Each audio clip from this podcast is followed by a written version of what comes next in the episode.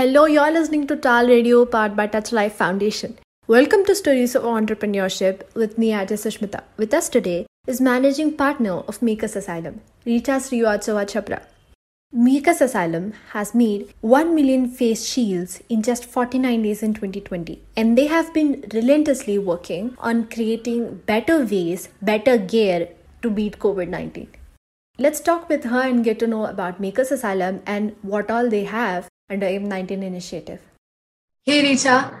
First of all, thank you so much for joining us today on this show. And uh, thank you so much for taking your time. So, how do you introduce Makers Asylum to today's youth? Uh, hi, Sushmita. Hi. Thank you so much for having me um, join today. Uh, really excited to be here. So, just to uh, give you a quick introduction about Makers Asylum, we are a community makerspace. Uh, by that, I mean that we do have a lot of uh, exciting equipment like 3D printers, laser cutters, wood shop, metal shop, virtual reality gear, electronics, robotics, all sort of put together in one space, which is open for anyone to come and access. So it's like an open community lab. So anybody like you, me, children, retired individuals, all kinds of people from different disciplines can come and access the space. They can become members, they can use the tools, and they can go from ideation to creation very quickly because the space sort of enables you to uh, really look at, uh, you know, uh, going from ideation to prototyping to making things very quickly because of access to these spaces and tools. So that's what we pretty much do as a space. But over the years, we've sort of focused a lot of our work on not only just building the space and the community of people who come and access the space, but also teaching a lot of people how to use these tools so that they can actually go from, you know, sort of thinking about something to actually making it very quickly that is so cool you know when uh, these all equipments are very hard you know to access for any of the students or anyone who is working on them. And uh, getting access to them that easily is such a cool opportunity. So what's the inspiration behind starting makers asylum? Because it is one of its kind in india and something which we have never seen before. So what was the inspiration behind that?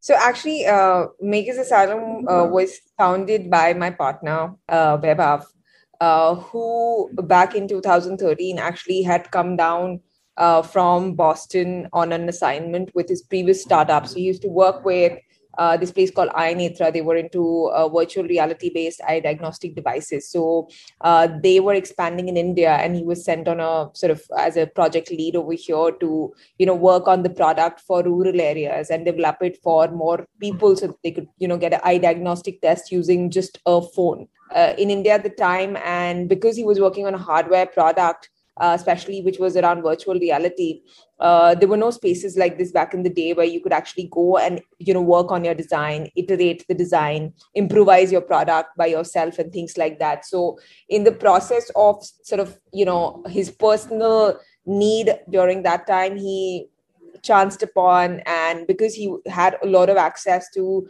such kind of maker spaces at MIT Media Labs where the startup was based out of and stuff like that. So uh, he thought that it could be really exciting to sort of have something like that in India at that time when there was nobody doing that and it sort of paved way to you know sort of a personal need and then became a community space and uh, everybody started coming in and uh, over the years like I said, like a lot of community of makers and you know tinkerers and all kinds of people have really loved the space and you know really created very special memories for them for their products. But at the same time, just it was more from a personal perspective that he started back in the day. Wow, that's such a cool beginning. You know, to imagine something like that and to start it in India and uh, you know see it flourishing like that and people coming over and making memories. It it would be such an awesome feeling. So, in times of COVID 19, Makers Asylum has stepped up and done so many incredible things. So, what pushed you to do the Million Mask initiative? Um, so, uh, from the ethos of what Makers Asylum does, we've always been, you know, focused around sort of working with the community for the community. So most of the projects that you see that have happened at this space over the years as well have always had the element of social impact, uh, the element of social entrepreneurship the element of always sort of you know creating impact in certain kind of ways and we've always had that very clear focus that you know the the space is a community space so it contributes to you know those things on priority. So when uh, india went into lockdown last year in march 2020 um, the first thing that came to our minds especially Vaibhav, i and one of our teammates was that you know instead of going back home why don't we quarantine at our space? And because we had access to so many tools it could be just more exciting to be here because there was nothing to do at home uh, so that's how we sort of started. You know, we quarantined at the space when everything was shut. And uh, because we've been part of the larger open source community globally, a lot of work was already happening around open, you know, uh, healthcare devices and things like that in that space. So we were all obviously, you know, researching about that, learning about that. But the first thing that came to our mind and which was easy to do because we had access to the materials and the equipment to sort of you know do it was a face shield so we started mm-hmm. working on this particular face shield design and um, at that time we honestly did not know how grave the situation is you know because india was not a ppe manufacturer at that time right? And um, we started getting a lot of lot of requests of you know uh, from hospitals doctors nurses healthcare workers and everyone saying that hey uh, you know we need these. Can you make it for us? Can you you know make more for us? So uh, that's when we realized that you know what we've chanced upon and what we're doing is actually going to make a lot of difference. And um, put a very small target of about 1000 shields when we started because we were just three of us who were you know in the lab sort of you know working towards it. So we really did not think that we could make more than 1000 but uh, given that india is a uh, population of 1.3 billion people 1000 is is like no number really in front yes, of exactly. it right so that's when we thought that you know how can we really think differently about this situation? Because you could not move. There was supply chain issue. There was a lot of problems obviously in terms of movement of materials and things like that. So uh, given the nature of our work and we've always been big believers of open innovation and open sourcing and sharing of knowledge and ideas uh, we decided to open source our design and activate more maker spaces and community groups across the country uh, by sharing these digitally so that they could make locally using local materials available to them so, in about a span of 49 days, we were able to activate 42 cities, towns, and villages. There were people from all across India, north, south, east, and west. There were filmmakers in Guwahati that were making these. There were children in Gujarat that were making these. There were so many people who were making these.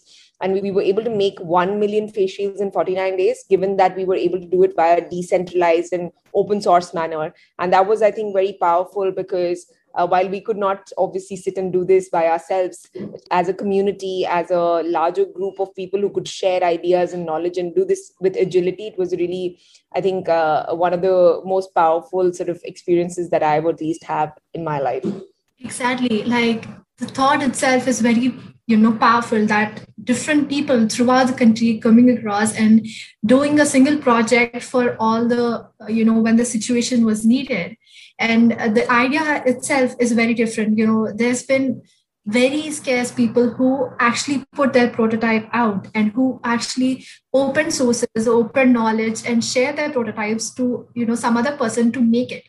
And the whole idea is such a brilliant one and i'm sure as you said that it is one of your most beautiful and powerful experiences in your life so what did you learn from it i think what we definitely learned from it is that when you empower people with knowledge and uh, you know when there's an environment of openly sharing things mm. and have a common goal towards you are working uh, you can do much more than just you know making these and you know sort of contributing from a level of impact on the ground for frontline workers. But more than that you're actually teaching people you're sharing skills you're empowering them to take ownership of a situation and convert a crisis into an opportunity and really be you know a positive impact to the community around you. And i think that is definitely something that stays with me because it's uh, what happens in situation like these where you know everyone is in a crisis then most people do turn to you know uh, becoming depressed about it becoming uh, demotivated about life in general but you know when you have a purpose of you know taking ownership and sort of solving problems mm-hmm. and contributing yeah.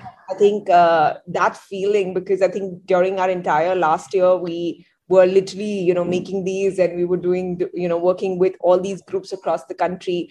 Honestly we did not have a lot of money. We did not um, have monetary support because you know we were also paying our employees. There was a lot going on like financially as well. But i think what was really exciting about the whole situation is that that all of us were so motivated.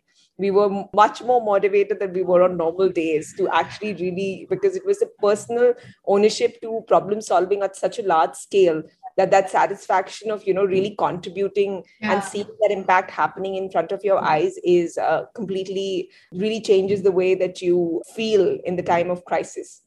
Yeah exactly. And that is such you know empowering thing to do. You know you've been empowering communities like you said. It just does not end with this. It starts with this with what you're doing. You know we've actually taught people to take ownership of it and the joy you feel by actually doing something for the community participating in that and taking ownership of the crisis is such a huge thing. And to learn it from here in in the middle of such crisis is so good. And i cannot literally explain it in words. So what exactly is makers asylum currently working under m19 initiative uh, so over the year, while of course we started with the face shield project last year, we also did a bunch of other things as part of the initiative where we created active respirators for ICUs, and it's more like a reusable, sustainable PPE device with uh, you know active electronics and stuff like that. So we made those. We made uh, face shields for babies, which still are going out because a lot of new mothers are buying them because WHO recommends um, a lot of younger kids not to wear fa- uh, masks because it's sort of mm. not the best. So these face shields are actually uh, a great substitute for them. And over we've I don't know we've sent about over 100,000 or, or, more to over 300 cities now, and still mothers wow. are buying it. Uh, we also made uh, superhero face shields for teenagers so that they could, you know, sort of adapt to it from a behavioral perspective because it's really uh, sad for them because they don't, you know, nobody's able to go to school. Uh, there's nothing exciting, and you know they still have to wear protection. So how do you sort of, you know, motivate them yeah, to do that? Yeah stuff like that. And then we also made rebreathers for senior citizens, which are like more comfortable breathing masks with active flow of air inside the mask and stuff like that. But in December last year, we started also working on and researching on oxygen concentrators because, um, like I said, we, we are part of the larger open source community, and a lot of work was going on in the area of understanding oxygen issues. And last year, it was indicative that there could be one in developing nations, especially like India, where there could be an oxygen problem. And we were researching on that in December with another open source group that had created oxygen concentrators in the United States. Uh, so while we were doing the research, of course, um, nothing, you know, we did not really have indication in India that, you know, problem like this could arise. So at that time, we sort of left that conversation and moved on with other things.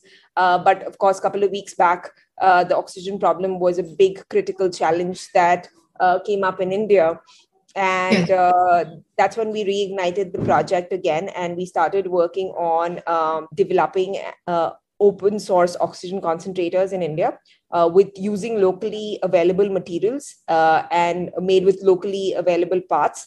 So just using the same principles of open sourcing and distributed manufacturing and um, you know sharing ideas and knowledge uh, we started we restarted the m19 initiative but with the focus of oxygen concentrators at the same time we were learning how to make these using locally available parts so sort of how do you source these? What is available? What is not available in india?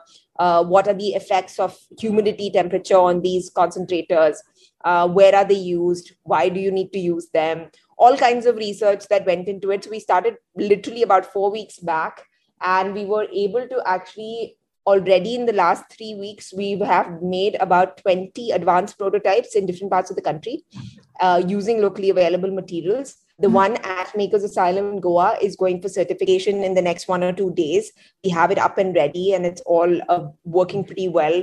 We have one in bangalore that is going for certification but like i said there are 20 prototypes that are already made across india in the last three weeks We've activated over 150 labs in 17 states with over 600 people who've been contributing to this larger open communication channel where we've been discussing what works, what doesn't work, how do you make it, what do you use, what do you not use. So it's been a very collective effort of not only just maker spaces, individuals, but also industries, small and large manufacturing industry, mm-hmm. uh, university labs, academia. So it's a mix. The M19, so we call this the M19 Collective. So it's a mixture of an it's basically an interdisciplinary group of people from across the country really contributing uh, and learning in real time while sharing knowledge and at the same time sort of tweaking uh, making hacks jugaads to really make things work but at the same time really keeping check of the output and how they can really use this for uh, the frontline workers. So in the last four weeks like i said we've already done a lot and now we're going into certification.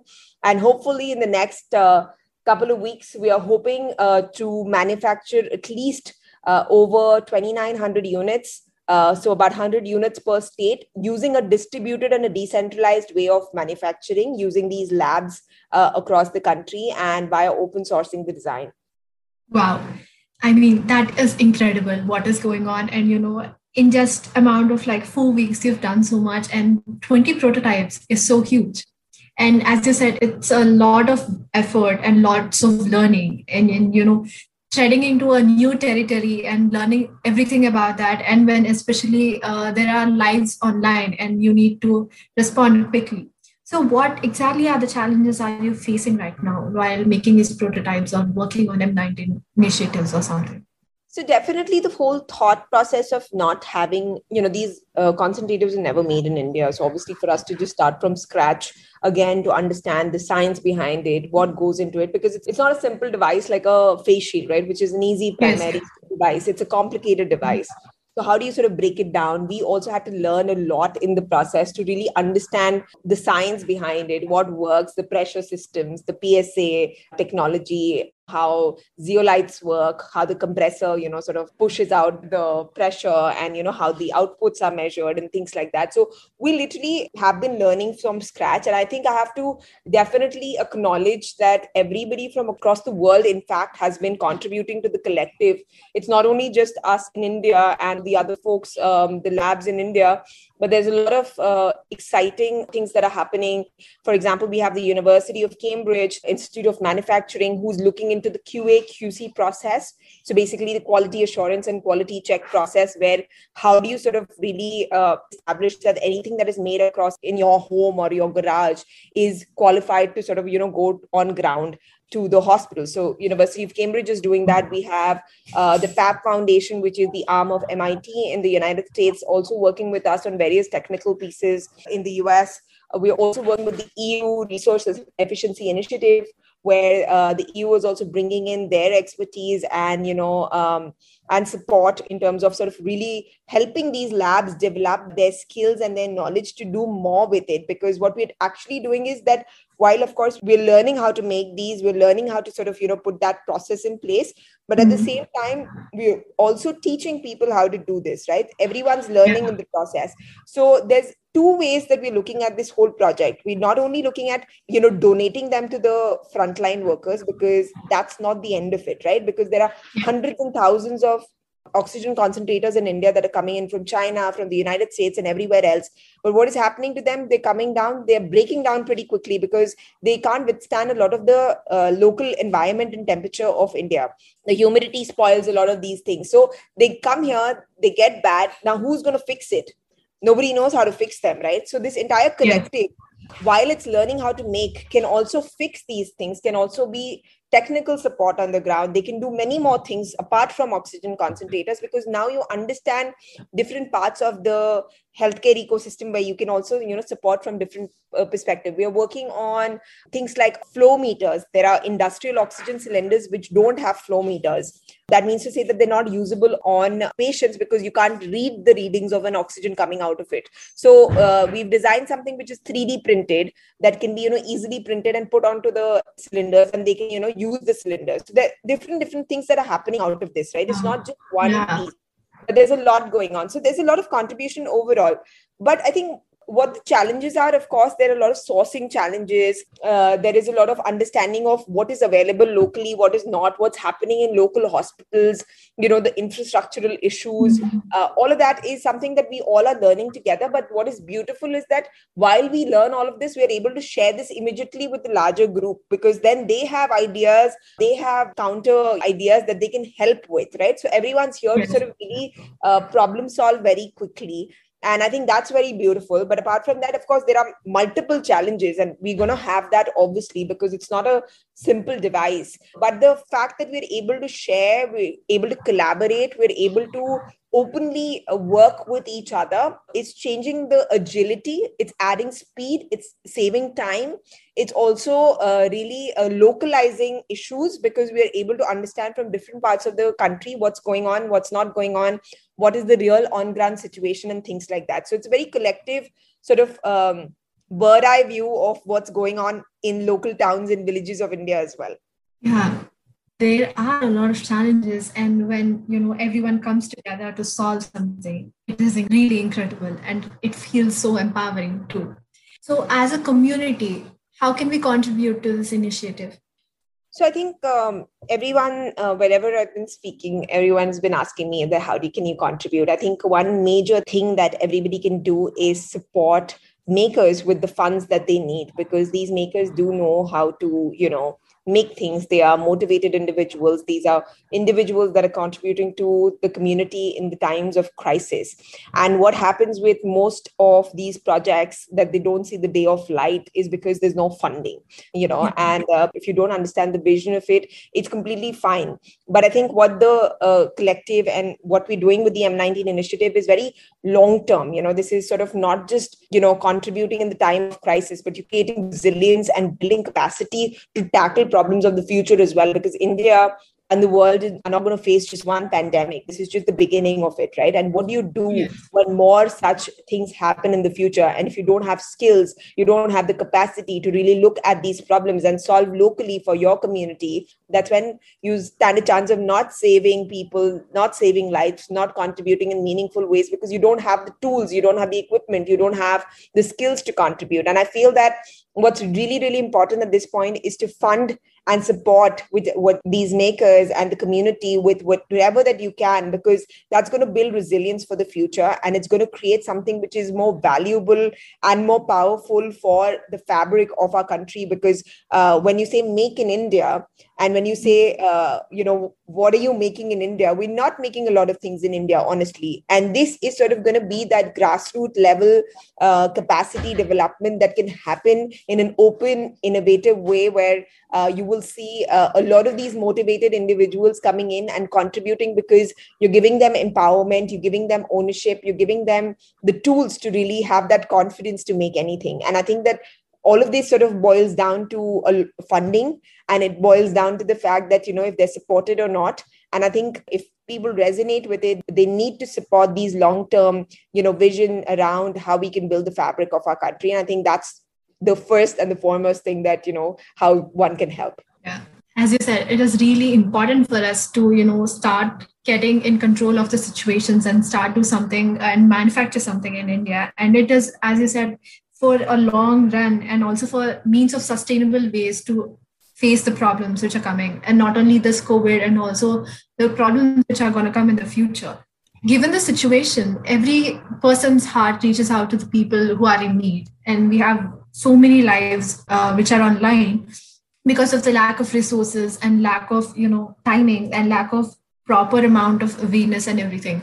So while working on projects for the aid there's always this excess pressure because you know each time it gets delayed each time there is more chance that someone might lose their lives or you know someone might lose their chances of getting a healthy life or something.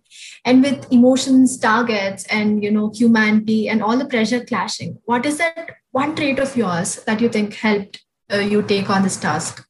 I think for us, just to uh, honestly uh, just keep at it and making, uh, because I think that's what we do best and focus on the one skill set that we have is that we do know how to make things and just keep focus on that because there are a lot of variables in the environment. There's a lot of pressure. There's a lot of emotion. There's a lot of uh, uncertainty. There's a lot of things that we don't have a control of. But what we do have control of is we do know certain things. We do have control over our skills and just focusing on that and uh, sort of disconnecting and focusing on the things that you can do well is i think the very important piece that our team and of course the collective has been doing very well because you're focused on making something you're focused on you know working on something that works and have that go out and having that clear focus in mind without any distraction without any pressure and just figuring that piece out i think has been uh, very important because i think even last year when we were making these shields we had lines and lines of you know policemen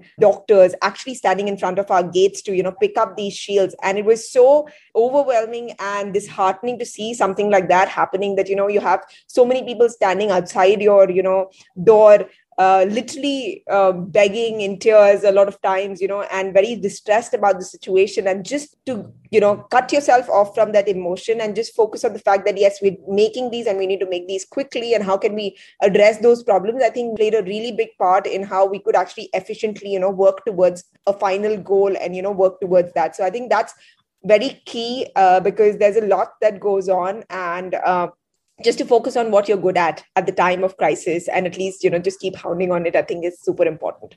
Yeah. So while talking to you right now you've got that amazing energy and all the ideas you're coming up and you're explaining it in a brilliant way. So what is the source of your energy? Where do you get it from or your inspiration? Well a source of energy is a lot to do with everybody that i work with especially our team is extremely uh, passionate individuals who uh, are very passionate about what they do. And i think uh, what we do have one thing in uh, that really drives us every day in the morning is uh, i think the goal with which we wake up to you know uh, work towards a certain spot project or a certain initiative. And this time, I think for the last four weeks, we've not had a break. We literally are working every day of the week. So oh, we're very uh, engrossed into uh, the oxygen concentrators. And what we really want it to uh, do is to go out uh, to hospitals and uh, you know we want to share that knowledge as soon as we can with a lot of people so that you know more and more of this can happen with agility parallelly uh, so that we're able to really create impact on the ground as well, apart from just knowledge sharing, but also sort of having yeah. them go out. So I think there's a lot that uh, I have to credit uh, the entire community who's really passionate. I think uh, we're very lucky to be surrounded with people who have passion. And I think that's what uh, definitely is the source of my energy so you know when you start spending time with passionate people you get more energized. You strive more for making things in a very agile way and you know in a fast way so that you can do as much as you can.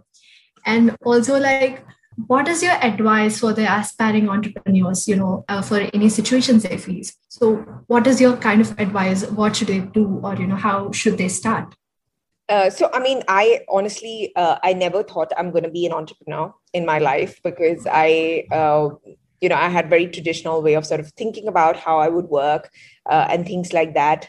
Um, in my previous uh, life as well i worked with a large corporate organization.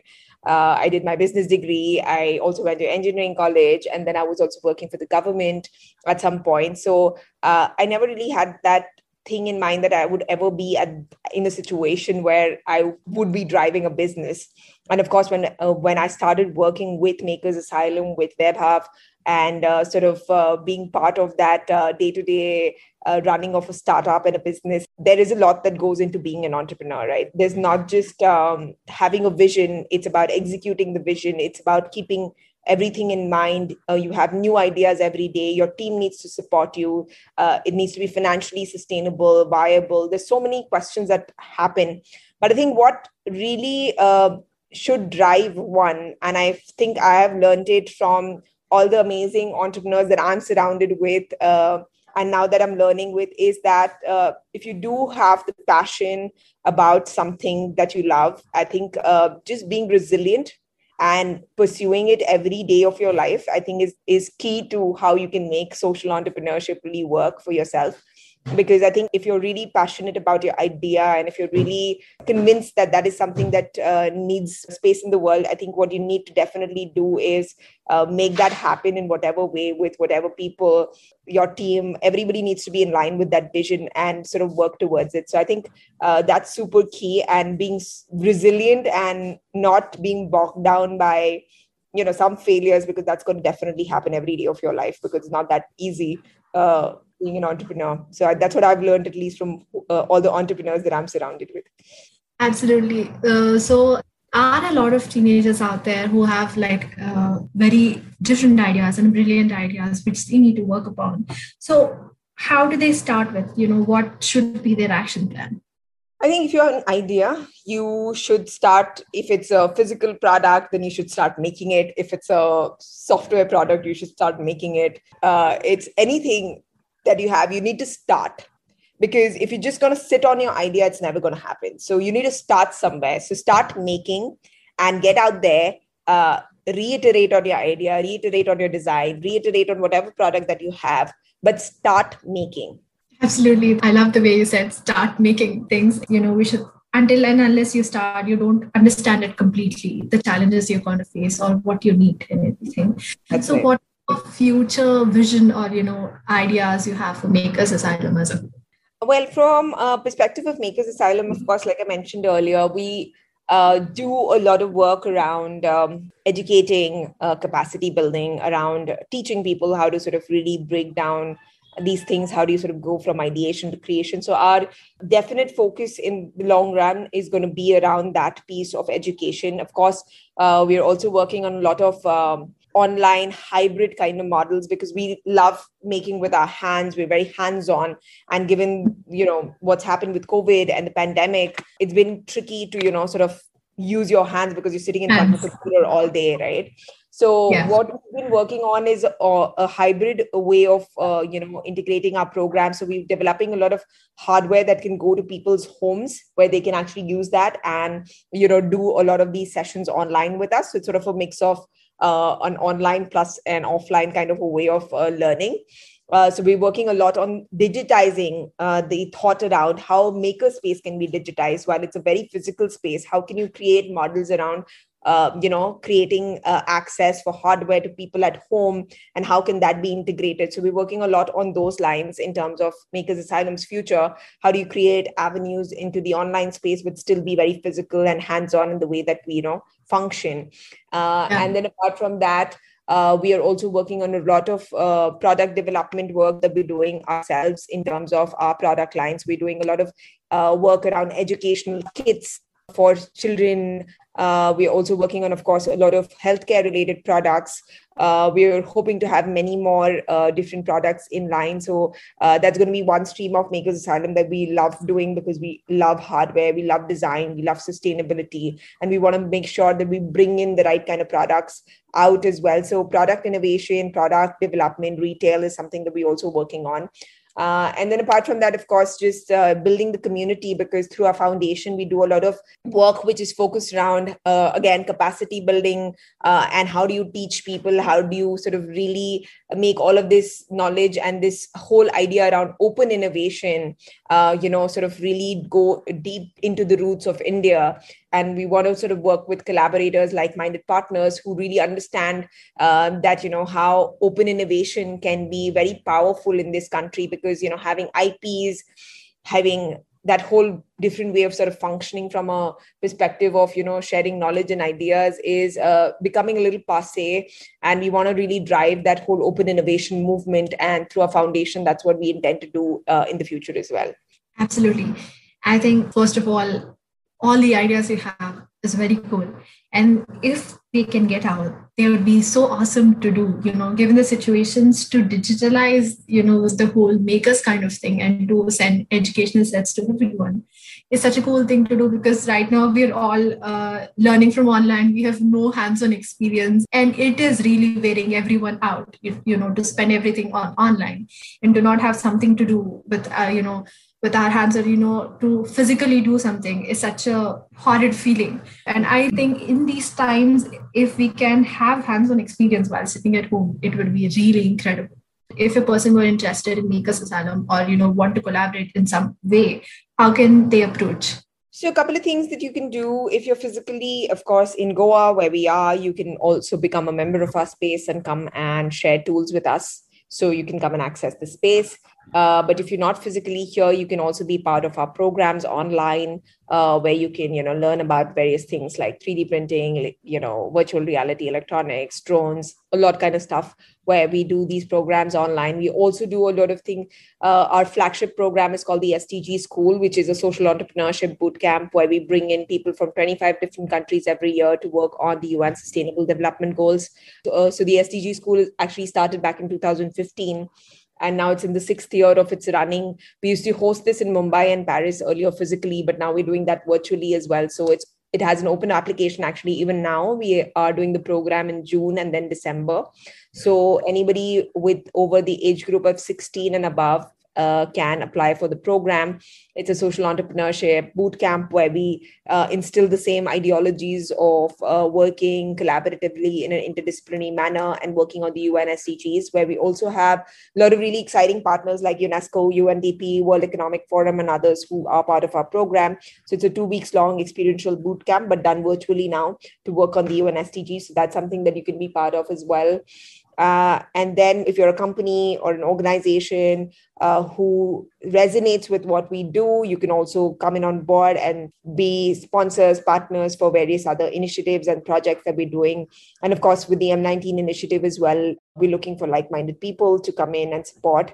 Yeah, I think that's about it. I think uh, and then of course you can also shop for our products uh, online so that uh, you, i mean there are a bunch of stuff that we uh, sell on our shop on our retail page and things like that where we've developed it at makers asylum and people can buy that as well.